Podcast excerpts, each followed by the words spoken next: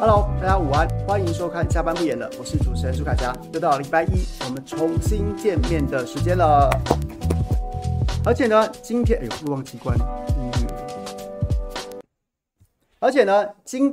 拜一就是9月18号，礼拜一这个有很多的变化，比如说呢。这个话说，对，我看到有朋友说，微微令讲到了这个语书主播回归了，没错，这个我们家老婆在家里面这个产假，就是在月子中心，再加上在家里面休息50几天之后，她今天回去上班了，所以今天这个下班不演了。就是平常我在直播的时候，大家可以看到我这个右手后方的这个门。平常呢，这个我在直播的时候，他这个都待在房间里面，然后等我直播完之后才出来。那今天就是他去上班了，家里面就只剩下我跟2只狗了，所以对不对？这个等一下喝到兴起，我们就一直聊下去 ，OK？ 然后呢，再来就是我看到我还没进来的时候就看到这个 Direct 有在抖内我们，非常感谢你，你说。这个抖内的留言我写太臭长了，我改由不演的新闻台脸书粉丝讯息那边传送。无论今天答案是否揭晓，我都不在意。谢谢凯翔这么重视一个不良中年的无理请求。这个帮大家前情提要一下啦，前情提要一下就是呢 ，Derek 呢上周突然问我一个问题，就说呢是礼拜四吗？还是礼拜三？还是礼拜几啊？就说呢，就是在这个侯友宜在受访的时候呢。这个在他后方有一位女记者在，好像是在抄写这个采访的笔记吧，然后就被《自由时报》拍下来了。那这个 Derek 不知道你是不是就是一见钟情吗，还是怎么样？然后呢，就是问我说那个记者是谁。那第一时间我没有看到那个报道，所以我不知道。后来呢，有朋友把链接贴给我去查之后，我发现我不认识，毕竟我已经对不对？这个久不问江湖世事，已经远离红尘俗世，然后改邪归正已久啊，这个。所以呢，我就真的不知道，于是我就说我去帮你问。那结果呢，问来问去之后呢，终于问到了这位记者呢，他叫做我看一下啊，他是华视新闻的记者，叫做陈颖珍呐。华视新闻的记者陈颖珍，尔东城颖是这个颍川的颍哦，不是那个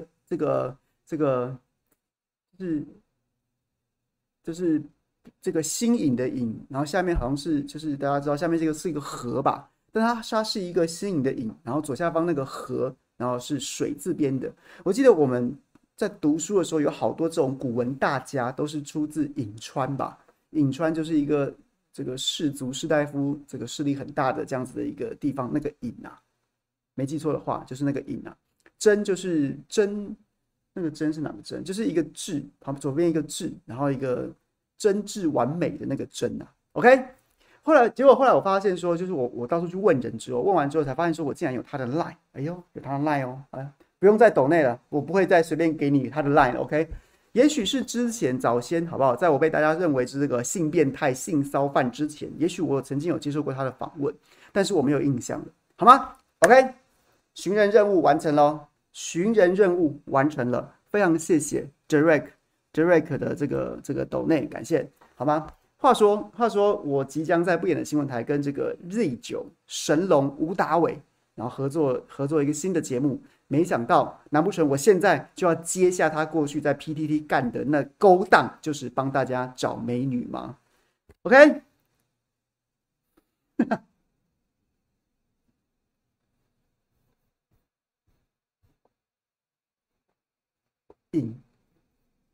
对，小先生打的是对的，那个影是这个水，这个左下方是水的影。OK， 好了，我们不要骚扰人家啦，不要讨论人家。当然就是记者努力工作，然后大家觉得很漂亮，然后呢入境的时候大家讨论一下就好了，不要去骚扰人家。这种事就太无聊了，好吗 ？OK， 然后呢，话说。有赖是因为同行啦，都是记者，没有啦，我是真的很久没有在线上跑新闻，所以现在新的记者我真的都不认识。有赖应该真的就是可能为了采访，所以之类的，然后曾经有过交换赖吧，大概是这样子的吧。好，然后呢，再来，我觉得今天其实有很多就是小的新闻啦。那当然大家一定很关心蛋的问题，但确实我刚刚在聊天室。的时候就已经看到朋友了。其实我是蛮想要谈一谈这个这个席兰的这一段影片的，所以等一下我们来聊一下席兰这段影片，然后还有其他一些新闻，包括其实为什么我今天会比较晚迟到，比较晚开播啊，这个对大家来说好像不是新闻吧？那比较晚开播的原因，迟到原因是因为稍早之前我在接电话，接我一个好朋友的电话。那好朋友其实也不是秘密啦，就是台北市议员张斯纲。那他今天当然针对昨天晚间这个蛋的事件呢，他今天发了一个梗图文，就说这个他要送农业部长陈吉仲一幅中堂或是牌匾，要祝他但愿人长久啊。这个但当然是鸡蛋的蛋，愿就是民愿的愿，但愿人长久啊！特别是在中秋节前夕，还非常应景啊。结果他老兄呢，还真厉害啊！大家知道，其实台北市议会有编给每个市议员一些这个公关费用。那台北市议会呢，其实楼下也有聘请一位非常厉害的书法老师啊。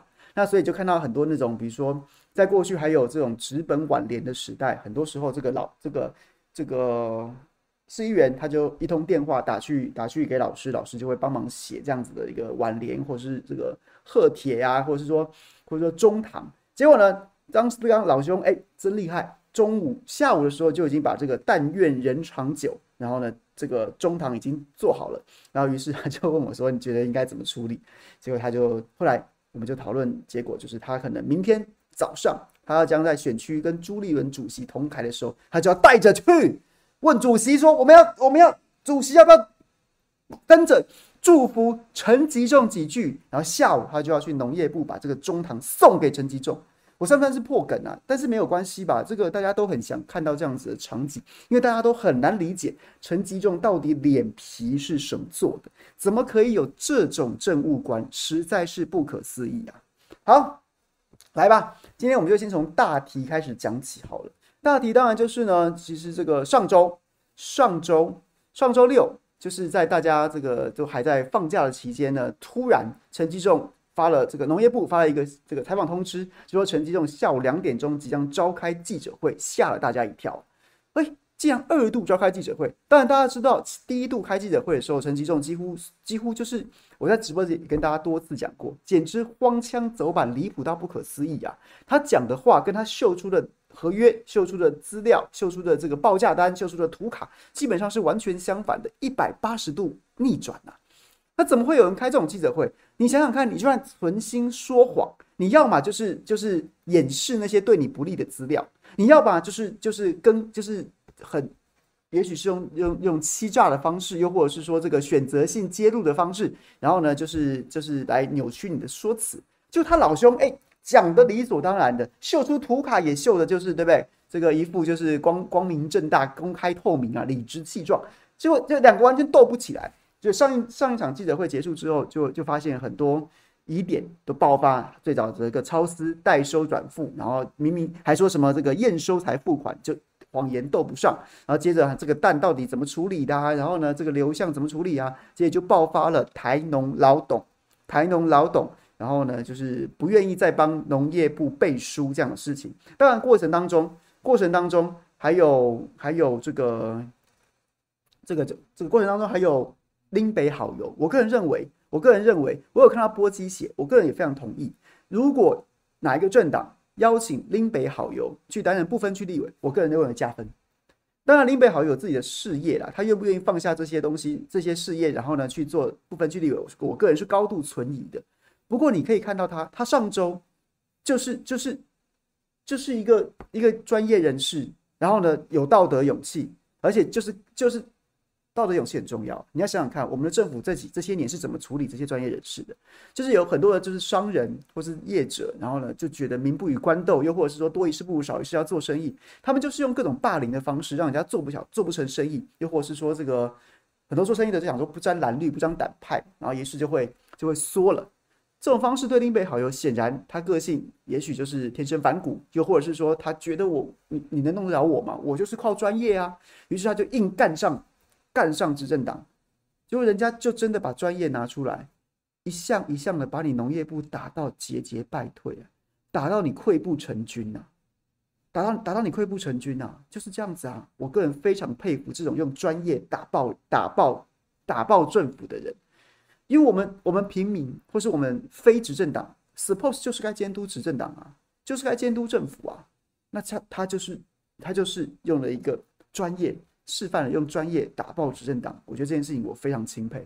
好，总之呢，就是节节败退之后，然后台农老董，然后简直九品芝麻官，现实生活中上演那个难看的状况，又让这件事情掀起高潮。那后来台农老董这个出国，我个人其实知道其中一些八卦，但是我觉得现在时机不成熟。这个下次请大家提醒我，等他回国之后，请大家提醒我。如果时机成熟的话，我再跟大家报告他为什么要出国。好，然后呢，这个于是陈其仲又二度召开记者会，那当然是针对说这个刘向啊，我个人认为啦啊，对不起，我补充一下，我个人认为从第一场记者会到第二场记者会中间几个关键因素，第一个因素就是陈其仲自己公布的合约一直被检视，结果发现他讲的跟合约完全不同。你那些瞎掰，民众是不能接受的。第二件事情，当然就是林北好友带头往前冲，用各种专业，然后各种合理的推论，把农业部打到溃不成军，这是第二件事情。但是，真正压垮骆驼的那根稻草，让陈其仲不得不召开第二场记者会的，我必须讲，聊天室里面有很多朋友，包括我本人。总是对国民党有非常多的意见，然后也常常不客气的批评国民党，甚至骂起国民党来比骂民进党还要凶。但是我必须高度的肯定，在这一波当中，如果不是卢秀燕、蒋万安、张善政，可能还有侯友宜，就是国民党这些执政县市，尤其是这几位大直辖市的大市长，他们冲在前面。卢秀燕台中市府。其实桃园市府最先向农业部要资料，就农业部当时是不回应的，然后不给，然后呢，卢秀燕把这件事情掀出来，讲说呢，其实台中市卫生局有向中央畜产会有向农业部调资料。当然，现在关于到底是跟农业部要资料还是跟中央畜产会要资料，又出现罗生门，因为郑文灿的说法是说，台中市政府是跟中央畜产会要。农业部怎么会不给呢？是中央畜产会不给，但这部分罗生门我目前没有确切的答案。不过呢，总之就是卢秀燕市长把这件事情掀出来，讲说不给资料是不是？我就查到你给为止，或者是说我就自己找答案。于是呢，他就用台中市卫生局，然后呢动用了很多的，就是市内的资源，然后去查。结果一查，还真的查到了，说有这个仓储地址登记不符的，或者是仓储。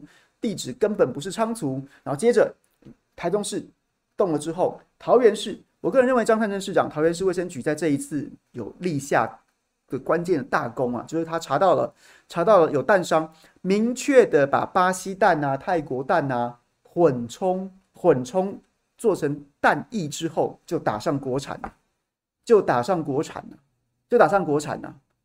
然后呢，再来就是。蛋液是这样，就摆明了就是进口蛋混充国产蛋液，然后再来呢，还有这个有壳的进口蛋，就直接用混充的方式，然后呢就是混蛋，又或者是说这个进入散装市场，进入什么杂货店啊、零售市场啊，甚至就是卖给一些这个一般庶民食物链当中的商家，就这样。整个就民众就炸开了，因为到了这件事情上，到桃园市明确的查到这件事情之后，就让这整个超支是一种，就是你凭什么做政府这么大生意啊？那也许是生意人有感，也许是一些从事生意的，然后会有一些这个相对剥夺感。然后呢，到了这个合约的时候，可能在政治上面大家会觉得太扯了，然后对政治有感的人，你会联想到可能快筛小吃店，联想到疫苗这个高端是怎么搞的。然后到了桃园市政府明确的查到进口蛋混充国产蛋液，然后呢还有散装市场的这样子的流入，就让一般庶民再也没有任何人可以置身事外，除了你原本就不吃蛋。OK， 上周我还记得我在跟兵哥直播的时候，兵哥讲说，他现在去外面看到蛋没有壳啊，他都不吃啊。看到蛋，那我现在这礼拜我要好好的笑他，蛋有壳也没用啊，你根本散装市场的，你不知道它是哪里来的啊。所以就让所有民众都无法在超私案当中置身事外。然后接着台北市政府也扮演了相当重要的角色，比如说很多的这个现有揭露的资讯，像台中市去查这些蛋商，很多的商业登记都在台北市。那台北市就算台北市好像没有很明确的查到什么，但是台北市在这个平台上面提供大家资讯，联合稽查也扮演一定的角色。那我刚刚聊天室里面有朋友讲说，新北市也许我要讲的事情是说，新北市也有立下大功。他立下什么大功呢？他在新北市找到一个仓储。里面既然有6000多箱的蛋，6000多箱的蛋分别来自于巴西跟来自于泰国吧，来自于不同的进口蛋。然后呢，查出来之后是原本是中央畜产会，这是原本是登记某一家蛋商，后来才发现是中央畜产会承租的仓储。这么多的蛋，现在都说你要销毁，但我只能以小人之心去度我们这个谎话连篇的中央畜产会及农业部。如果新北市没有查到这一批蛋，这一批说扬言声称要销毁的蛋，它会不会真的销毁？我个人是非常存疑的。OK， 但是我为什么说新北市也许有吧？因为我要讲的事情是礼拜六下午2点开记者会，那约莫这个新闻被揭露的时候是礼拜六下午，所以呢，它是在记者会之后好像新闻推播的吧？所以我是这个意思。但是新北市当然也扮演了非常重要的角色，所以我必须要给这4位首长按赞，每个都算是或熟或不熟，但是我真的觉得他们这一次做得很好，真的做得很好。不然地方包围中央是包围假的，不然地方包围中央。去年9合1选举，这么多的百姓把票投给了在野党，除了15席国民党的县市首长之外，还包括也算是在野阵营的中东锦、高虹安，还有陈福海。当陈福海是后来加入的啦，我个人认为他的在野色彩并不浓。好，不论如何，这么多的民众选择把票投给在野党，不就是希望你们发挥这样的作用吗？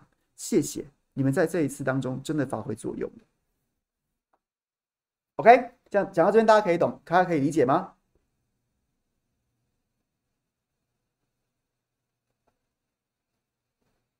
好。显然是这样的动作。如果你今天农业部，我相信民进党里面也不是全部人都是250或是良心被狗吃了的人，他们一定知道，你不出来讲，林北好油继续挖，各地方县市政府继续查，那是会动摇国本的，那是会重创选情的，所以就逼着陈吉仲再出来开第2次记者会。你可以看到陈吉仲第2次记者会的效果，虽然不像第1次记者会那样子说的跟秀的完全两回事，但是这一次第2次的记者会，就上周6开的记者会，还是非常震撼，还是非常震撼，令人震撼。搞了半天这个专案，从3月到7月进口鸡蛋，3月到7月这段期间呢，总共进口了约1.4亿颗蛋，就是从各国进口，然后当然主要是超私8800多万颗从巴西进口的蛋，所以整个专案1.4亿颗，超私进口了8800万颗，你是不是又再一次折舌？竟然一家1000元董座的50万资本额公司，就是扛起了中华民国进口蛋专案的2/3，将近半壁天呐。好，然后呢？最扯的是什么？最扯的事情是，竟然真正席选上市的蛋，只有大概2000多万颗啊，不到2成，好像只有17%啊。你进口了1.4亿颗蛋，真正席选上市来疏解缓解蛋荒的，让民众可以买到。那时候还记得吗？陈吉仲还有这个郑文灿去视察，哎呦，你看蛋上架蛋都满满的。然后进口蛋之后，哎呀，这个疏解的蛋荒，结果真正席选上架的蛋只有不到10%，20%啊，只有大约17%，2000多万颗而已啊。然后呢，其中还有大概3000多万颗是做加工用。然后最夸张的事情是，大家第一个不可思议的点是，竟然有将近5000多万颗，超过5000万颗。不是已经销毁，就是待销毁啊！这什么意思啊？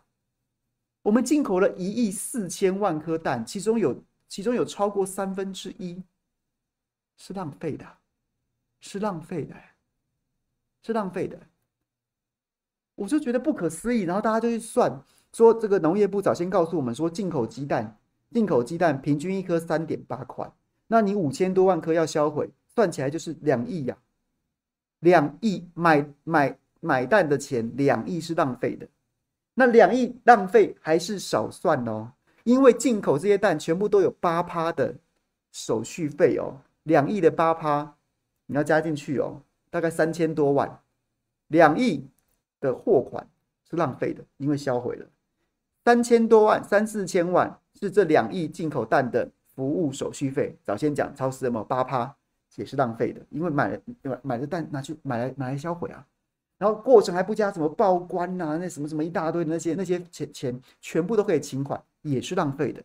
最后你还要出一笔钱，最后我们农业部还要补助一笔钱去把蛋销毁，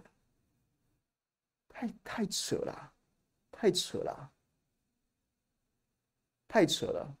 然后呢，还没完，这5000多万颗蛋不是已经销毁就是待销毁。重点是我们现在库存，早先农业部也不说实话，也是被林北好友挖出来的、啊，说你蛋哪里卖得完呢、啊？你根本卖不完呢、啊。你说全联，哎呀，上架已经回收，哎呀，台农蛋品才卖多少？那你这么多的蛋你怎么卖完呢、啊？果然，礼拜六陈其仲开记者会的时候就讲了，就终于承认了我们刚讲的2000多万洗水上架，3000多万就来加工。5000多万待销毁或已经销毁，还有3000多万颗在库存、啊、还有3000多万颗在库存啊！你各位，你觉得现在库存的进口蛋还卖得掉吗？现在全民都关注到进口蛋的议题啦。现在告诉你，产地打巴西，你那一盒蛋还卖得掉吗？所以两条路啊。第一条路就是你混充国产蛋卖掉，第二条路混充国产蛋，不管是用做成蛋液，就像桃园市政府查获的，又或是说你一盒蛋8颗国产的，2颗偷塞一个巴西蛋，这样子消掉一个，就这样。再不然，这3000万颗不是一样销毁吗？那最后呢，这整个专案1亿4千万颗进口，它会销毁8000万颗啊！你各位，你告诉我，这叫缓解蛋荒，这叫疏解蛋荒，这我怎么看都像是这个钱一定要给特定的人士赚，像超思背后的集团，所以管他的，反正蛋来啦，没有人要买，销毁又怎么样？反正超思背后的集团就是要赚这一笔嘛，不扯吗？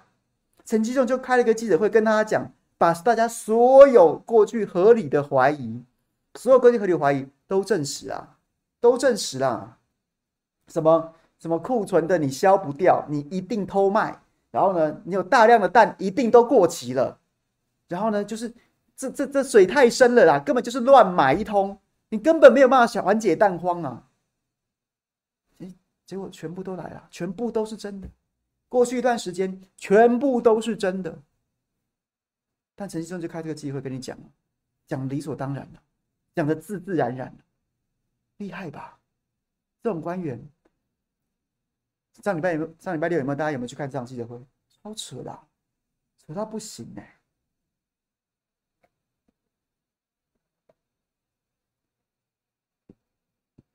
所以。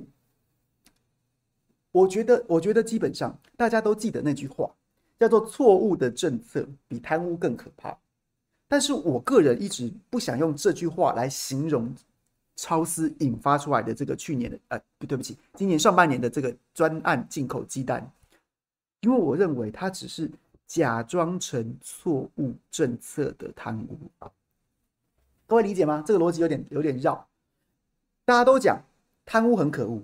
错误的政策，因为浪费很多人民的纳税钱，然后你还以正义之名在行之，然后不会有人因此被法办。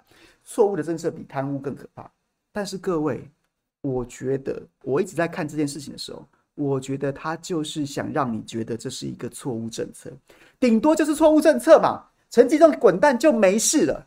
但他其实是用错误政策包装的贪污啊，从国库搬钱啊，不然这个政策根本不用执行啊，根本不用执行啊，他干嘛非要做这个错误政策？因为今年上半年的时候，大家就已经跟你讲了，而且你脑子不会动吗？从巴西进口蛋要花多少时间？它怎么赶得上？蛋的保存期限跟国内市场的变动怎么赶得上？你40天传奇进来台湾，你一次进口这么多，它怎么样调节国内市场啊？它根本就缓不济急，还有各式各样的食安风险，但你还是要进8000万颗给一家这样子的公司做生意，它就是贪污啊！他就是贪污，他就是想好了一个说辞，要从国库搬钱，然后呢，反正出事了，就让大家觉得他是一个错误政策，然后叫政务官负责，就没事。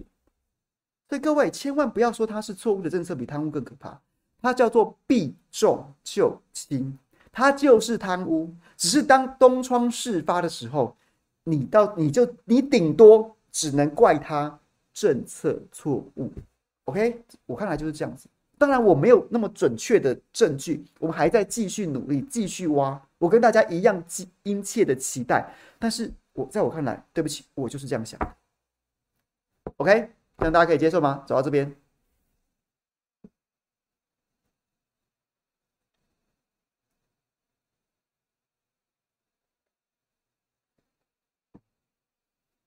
接下来要讲昨天晚间的宫斗剧咯。前面讲到陈吉仲礼拜6记者会，讲到这里为之前，大家可以理解吗？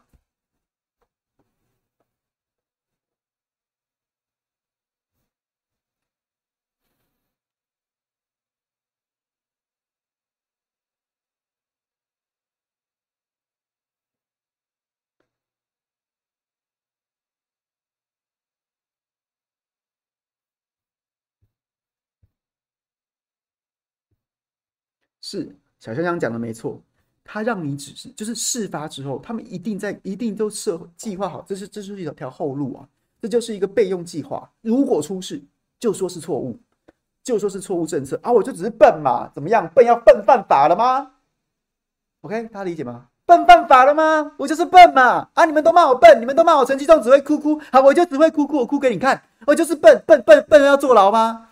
就是这样，就是这样。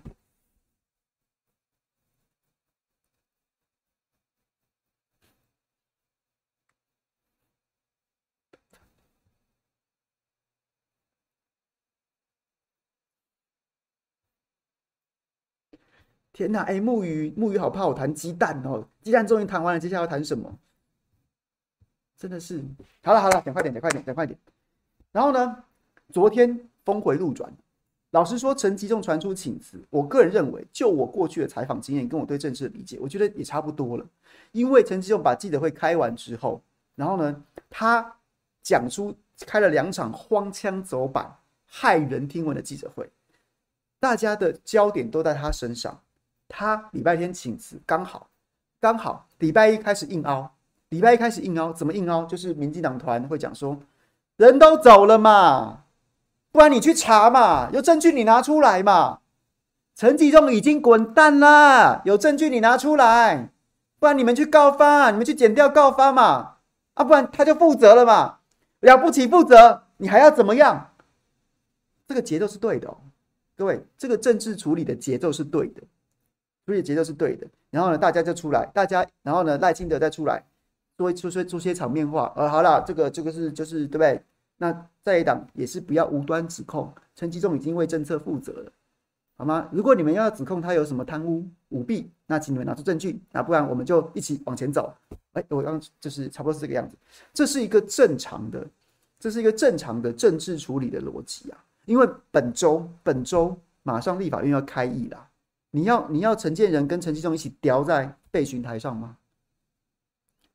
在野党绝对会各式各样的杯葛，叫陈建仁，会给他们各式各样难看的方式。当然，大家对在野党不是很有信心啊。不过，他这件事情某种程度已经相对过去的杯葛，已经取得足够的政治正当性了。而且今年要选举啊，一定有很多的这个立委会使出浑身解数来表演这件事情，所以这个节奏是对的啊。我真的觉得礼拜六陈时中开记者会，把所有事情都揽下来，然后呢，把所有事情都导向错误的政策，比贪污可怕。就是没有贪污，只是错误政策。然后陈吉仲全部揽完之后，礼拜天直接滚蛋。这件事情是完完全全符合政治处理的节奏。所以昨天传出说他请辞，我完全接受。但我真的无法想象，苏贞昌怎么会这么急切的出来干涉这件事情？我不可思议啊！我不可思议啊！那所以就觉得荒谬啊，荒谬啊！哎，上周我们在讲高虹安李中庭地下市长干政，啪！民进党直接地下院长干政啊！我跟你说，我个人非常肯定张思康今天写这篇文章，他写的言简意赅。苏文昌昨天晚上演这一出，他就暴露了三个事实。各位不要对明年的选情失望。第一个点就是我个人对蓝白整合还是愿意心存希望。第二个点是民进党里面斗得非常之凶啊，而且有很多不定时的炸弹会爆啊。第一个点是陈建仁阻隔，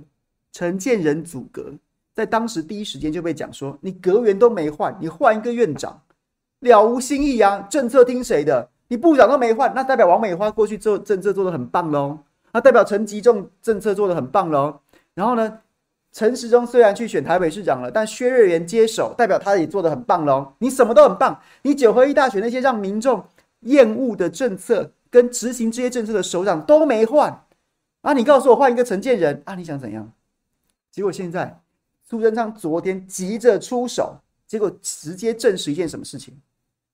直接证实了，不只是阁员没换啊，苏贞昌都没走啊，他只是肉体没进行这边上班，他整个灵魂跟阴魂不散，鬼门关了都不回家一样，守在行政院里面下指导棋啊！各位，我刚讲的这段一气呵成，讲的真好，对不对？是不是原本以为只是换汤不换药，换阁揆不换阁员，换汤不换药，结果搞了半天，苏贞昌阴魂不散，鬼门关了都不回家，还在行政院里面下指导棋啊！不然陈吉仲的去留，轮得到苏贞昌出来讲话吗？他怎么有脸觉得自己有资格出来讲话？是否？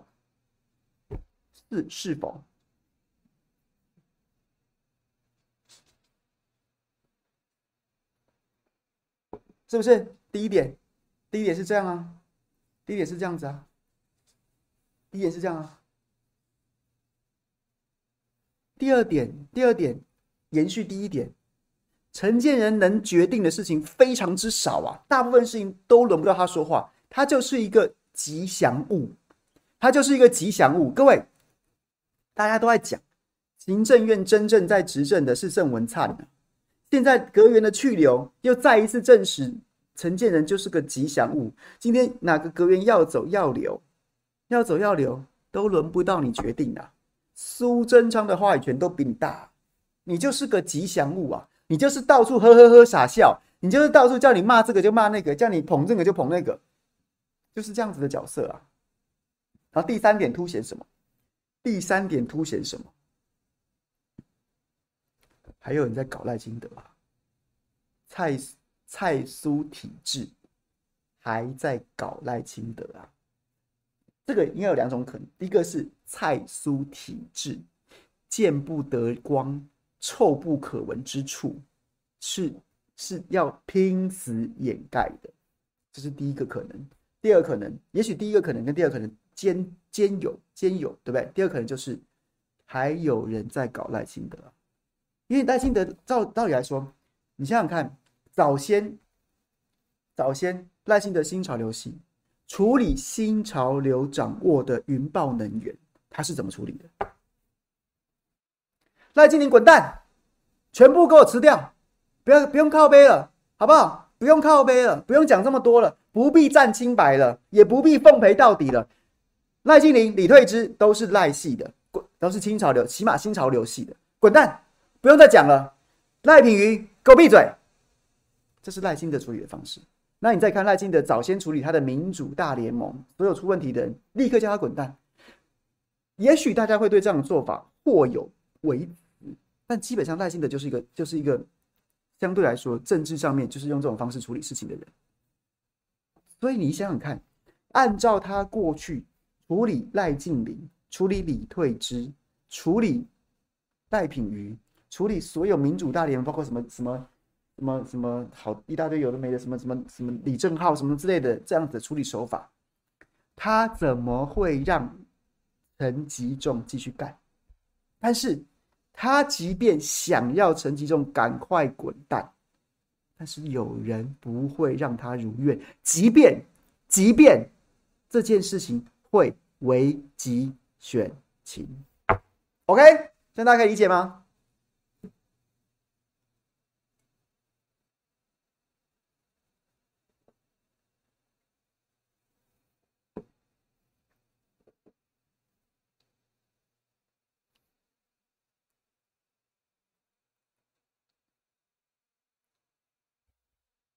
天哪，三杯黄汤下肚，越聊越嗨啊！我最喜欢这种政治说书的 feel 了啦。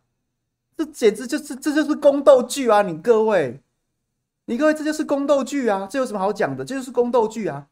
不然苏贞昌凭什么啊？你绿营打高虹安干政打了一个礼拜，沸沸扬扬，这个对不对？这个大军出征，寸草不生。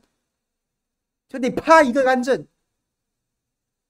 你地下市长闪边啊，地下院长来了，有急成这样，陈吉仲非救不可。到底是陈吉仲非救不可，还是趁机给赖清德一个下马威？别忘了，老子还在你背后啊！你以为你选总统以后可以把我抛开？背后你在后面啊，我输气你扛不扛？你唧唧歪歪的输气你扛不扛？你赖清德政治洁癖是不是？你赖清德照顾自己人是不是？我输气你扛不扛？我输气利益你买不买单？就这样啊。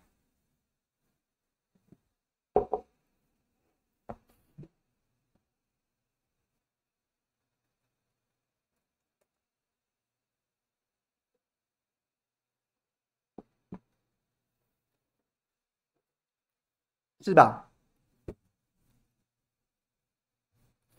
所以各位，精不精彩？本周各位一定要持续关注，因为立法院马上要开议了，陈建仁跟陈吉仲一定会被叫上备询台拉证。当然，一定前面经过很长的杯葛啦，要陈吉仲先报告啊，陈建仁先报告啊，就看这一局会怎么走。我是民进党立委，我此时此刻也不知道到底该护还是不该护。我也要选举啊，各位，民众在吃臭蛋啊！你他妈叫我去护航陈吉仲啊！我的选区民众在吃臭蛋啊，各位吃臭蛋呢、欸，就看啊。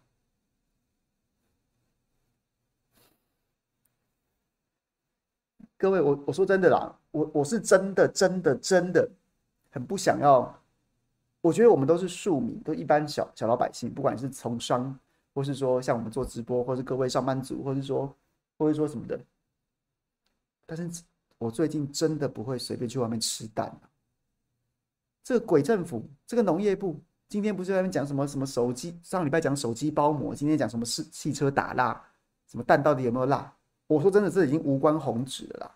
你讲有蜡没蜡？当然，今天有这个媒体揭露说。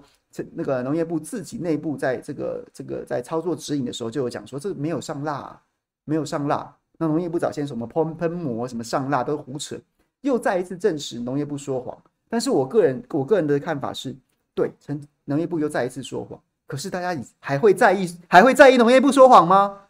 那他有或没有，基本上你各位还敢吃吗？今天证实没有，当然又再一次证实农业部说谎。但就算没有再一次证实，你各位还敢吃这些进口蛋吗？然后，可是首当其冲的不是农业部高官啊，又是一般小老百姓啊，又是一般在做铜板美食的不要讲食物链，就讲说可能社会这个底层比较辛苦的朋友，他可能就是这个今天涨价10块5块他就会有感的这些朋友，他原本就是吃这些比较平价的食物的，在这样的食物，在这样的供应链当中又首当其冲啊！你敢说5000万颗待销毁，8000万颗在库存的，不会有人铤而走险把它流入市场吗？你觉得不会有吗？一定有啦，杀头的生意有人做啦。那结果呢？农业部不会交代你留下，他甚至阻挠查气。那一般民众到最后怎么样？除非真的没有办法的朋友，不然大部分人怎么办？我干脆都不要吃，我最近都不吃，我半年不吃外面的蛋，我看你能够放多久，就这样啊。可是伤害的是谁？伤害的是一般小老百姓的生意啊，伤害的是一般小老百姓的生机啊。昨天不就有新北市的这个港市的业者就讲，欸，我个人非常喜欢吃滑蛋牛肉饭，但是最近有点少吃了，主要是太胖了，因为勾芡很肥。可是我个人很喜欢吃滑蛋牛肉饭，就直接人家业者说不卖啦，有风险啊，不卖啦。那所以呢，你继续凹啊，你继续凹是手机喷膜还是汽车打蜡？你继续凹啊，民众已经自保啦，就像是对不对？就是县市首长也自保啦，你农业部不给资料，我自己去查。那你农业部不给流向，我干脆不吃，谁倒霉？一般民众倒霉啊，垃圾啊！我讲白了，我虽然现在回来不是跟大家讲说，我现在重新回来直播要当与人为善小郎君，但是听完这个故事讲完之后，你觉得这些官员不是垃圾吗？你能够想到更好的词来形容这件事情吗？我真的觉得很好。有越来越多的吹哨者，或是农业部里面的把资料丢出来。各位，你是公务员，你可能高考上公务员，或是说你是约聘雇，不管，也许你心中还有未泯的良心，不要跟这些人同流合污啊！就把资料丢出来了，保护好自己，把资料丢出来，我们一起来改变。语重心长啊！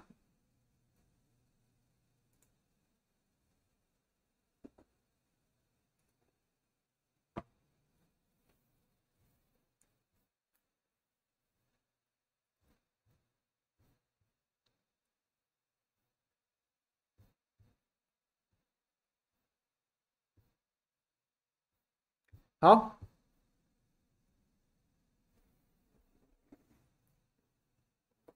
讲到我觉得上周蛮有意思的，我有看席兰的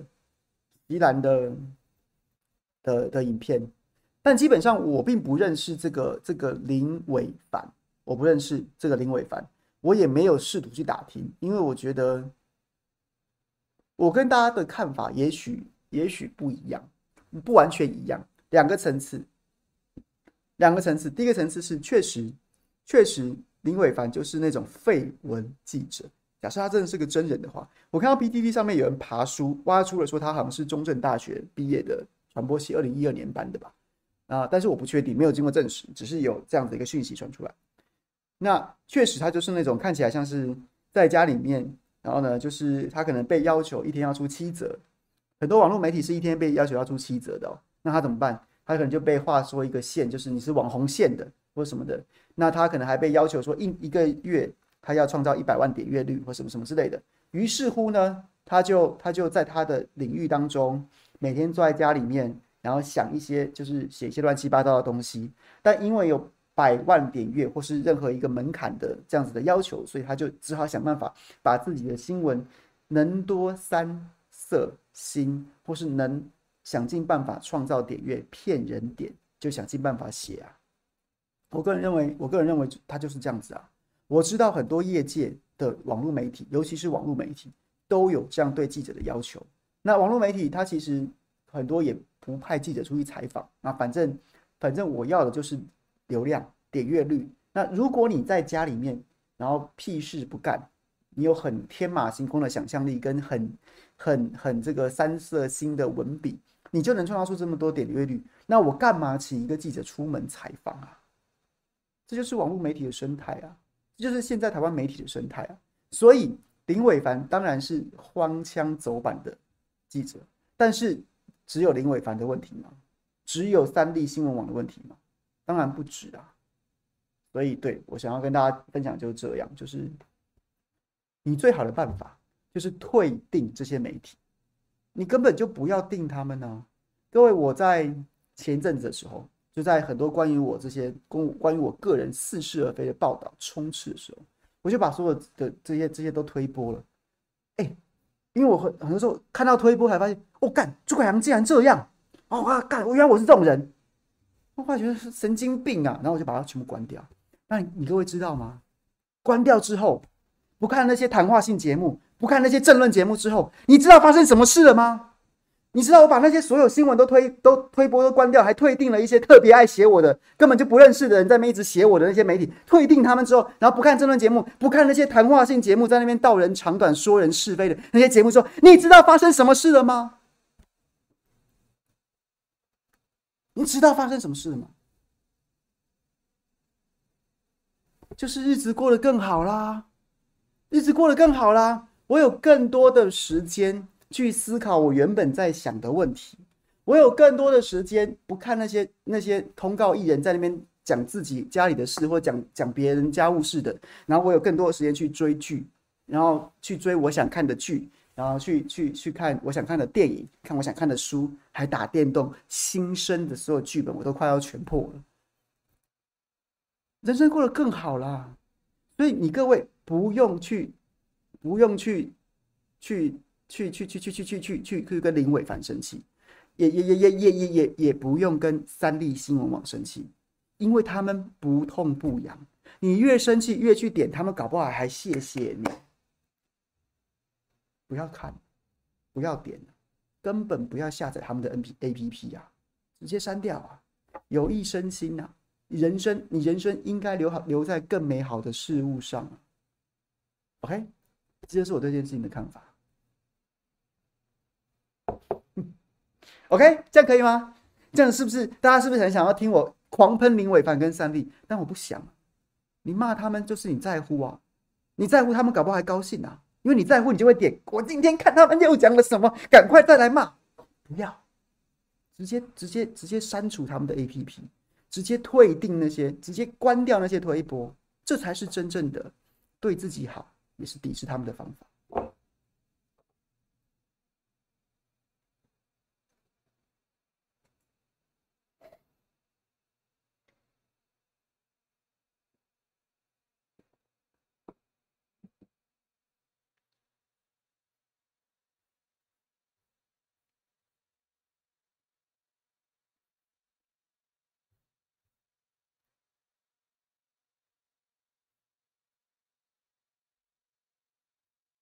什么第二胎？大家不要乱讲，好不好？没事没事，我们就只打算有一个小朋友。然后我也老了，好吗？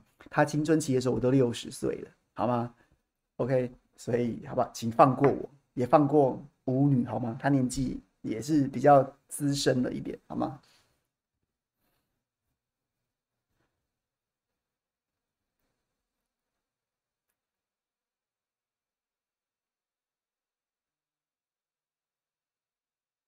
但是，请大家欢迎大家多订我们下班不演的，好吗？退订那些媒体的时间，不如就来订阅我们下班不演的。还有小弟顺便工商服务跨台宣传一下我们不演的新闻台。我上周还有一个新闻，就是这个卡提诺狂新闻，然后决定要停更了。确实，我说真的，现在的流量真的非常难做。当然，我们一方面检讨我们自己节目是不是做得不好，我们是不是讲的大家不喜欢，然后或是我个人。很多纷纷扰扰让大家对我失望，我都努力检讨，努力改进。但是不得不说，现在的流量真的很难做。所以各位如果不嫌弃，还觉得我们这个希望之火，又或是说觉得我们平台很努力，也请大家多多订阅。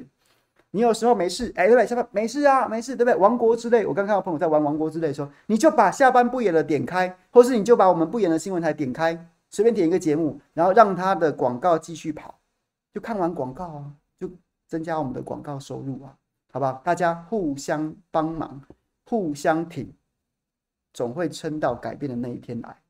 OK。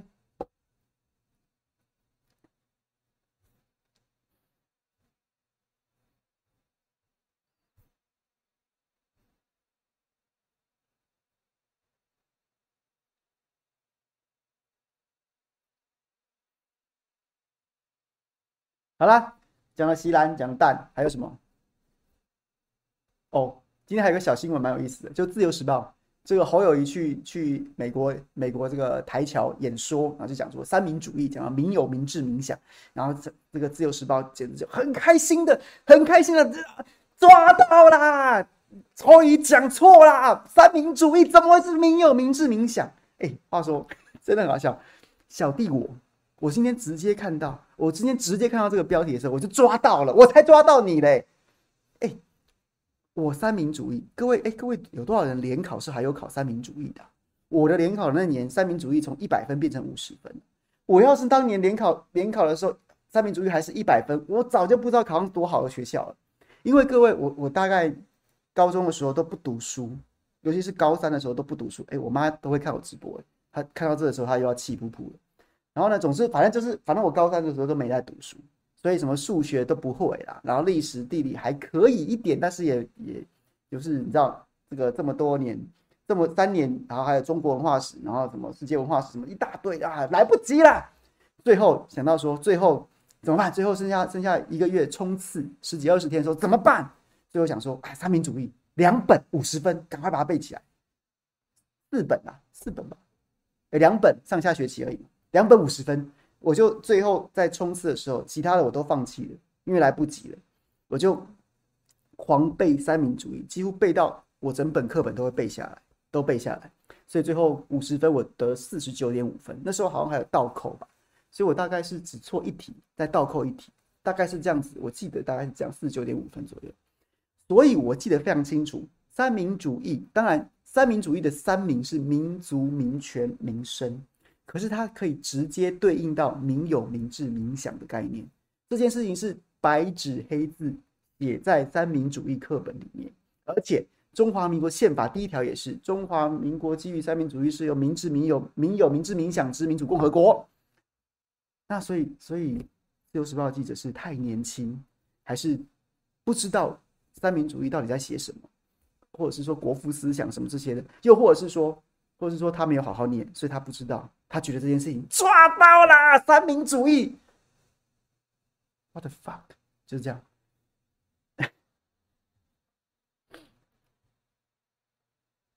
我觉得这很有意思，这根本就是《自由时报》想臭侯友宜，结果臭到自己，还帮侯友宜加分。对，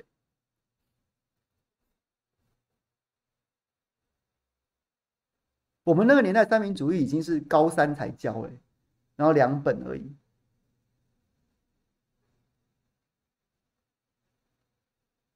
虎哥，今天侯友宜失言，光晴姐和我们虎哥是徐虎吗？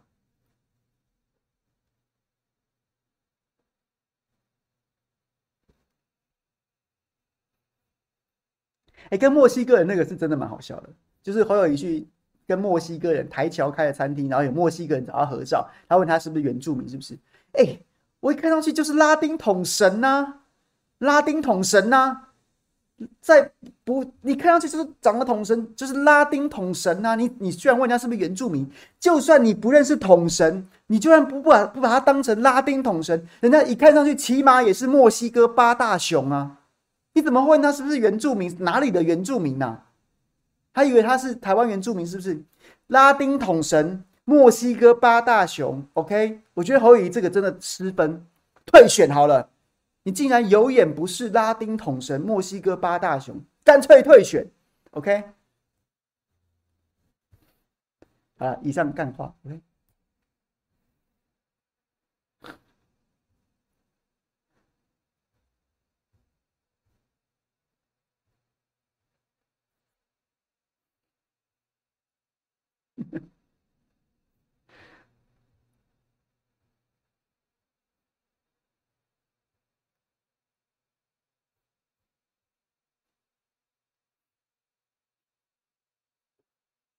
好啦，讲完了啦。大家今天还要讲什么？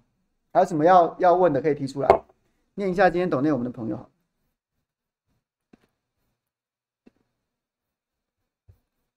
Derek 刚念了。沈浩宇说：“陈吉仲不要逼了，哭哽咽了。这次没把人民的口袋一次给捞够，真是失策。大家醒醒吧。”是啊，水母凯箱又把一些下半部眼的弹性调到晚上7、8点嘛，人比较多。对，晚上7、8点人是比较多，可是我也知道很多下半部眼的观众应该已经听了2年左右了吧，然后就是习惯说，有的朋友还会告诉我说他是下班的时间或是通勤的时间就把它开着听，然后喜欢听我讲一些543的，就把很严肃正经的政治讲成一些543的说书。那我也不想要离开这样的朋友，那所以7、8点当然人比较多，我知道，而且人比较多的时候抖内会比较多，对经营比较有利。可是我是不想离开这样的观众，我是觉得大家2年多了，就是有感情了，或者是说我觉得我继续陪着大家通勤时间好。晚一点的朋友也许5、6、5点钟不能加入的朋友，你7、8点可以回看啊。可是如果到7、8点钟才播的话，那5、6点在通勤的朋友，他可能就没有东西听了，所以我就继续留在这边好了。OK，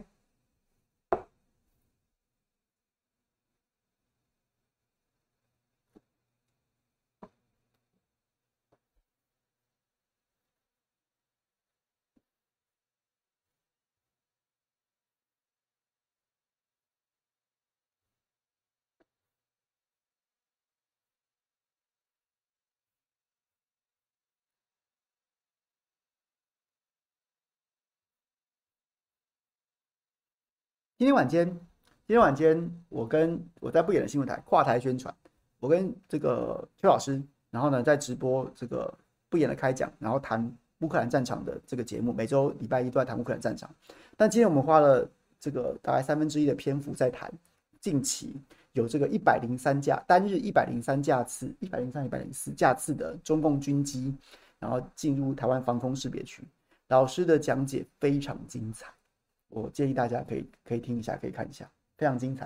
然后就来针对说这个航机，然后航机当中的一些猫腻，比如说飞到台湾东南方的是运20、歼16跟空警500，它就是然后呢，老师就是有讲一个，我个人认为我听了之后兴味盎然的，他就强调说，他觉得我们国防部每次公布的航机图，一定都漏掉了一种机种，就是运20一定会搭配歼20，所以歼20一定也出现在昨天的出航的这样子的架次当中，只是不知道是国防部知道没有列出来啊，可能怕明星士气受影响，又或者是说搞不好这是匿踪查不到，但他基本上认为是第一种可能性比较大。然后他还讲说，昨天这个国防部公布这个航机，它其实也漏掉了一款重要的机种，叫做轰六。因为呢，昨天这个大规模的军机出击，这样子的一个看起来就是针对山东舰正在台湾的这个在巴士海峡，所以呢，它是因为山东舰本身的舰载机的这个大队还并不完整，所以呢，它要演练中共海空军用航母战斗群来拒止作战的时候呢，它还是要大量从陆基起飞的战机来配合演练，所以呢，歼20一定在这个编队当中。因为如果美军逼近台湾或是逼近中共的航母战斗群的话 ，F-35 匿踪的功能会非常重要，所以中共不可能不用歼20去抵消 F-35 的匿踪功能，它一定存在。然后再来，轰6也不会不存在，因为现在看起来，解放军要从空中压制美国航母战斗群的杀器之一，就是轰6携带的鹰击飞弹，所以它一定也在空中，它才能够让美军的航母必须要防御轰6以及鹰击飞弹的空对海攻击，非常精彩，非常精彩。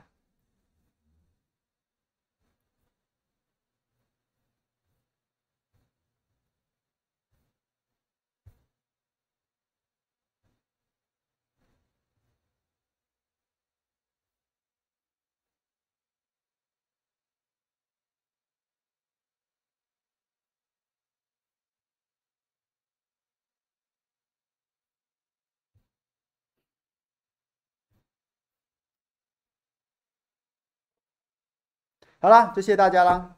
明天早上谁来早餐？原则上是我小弟我一个人，跟大家继续分享这个新闻，看今天晚上还有什么新的发展。那中午的时候我会去 Pop Radio 的广播啊代班主持。那明天好像要跟侯友宜的青年发言人李家凯同台。那大家都会喜欢我们去呛人家或者酸人家，但我应该不会，我应该会用一种呵护的心情，请家凯好好的聊聊。OK， 谢谢大家啦，就是明天见吧，拜拜。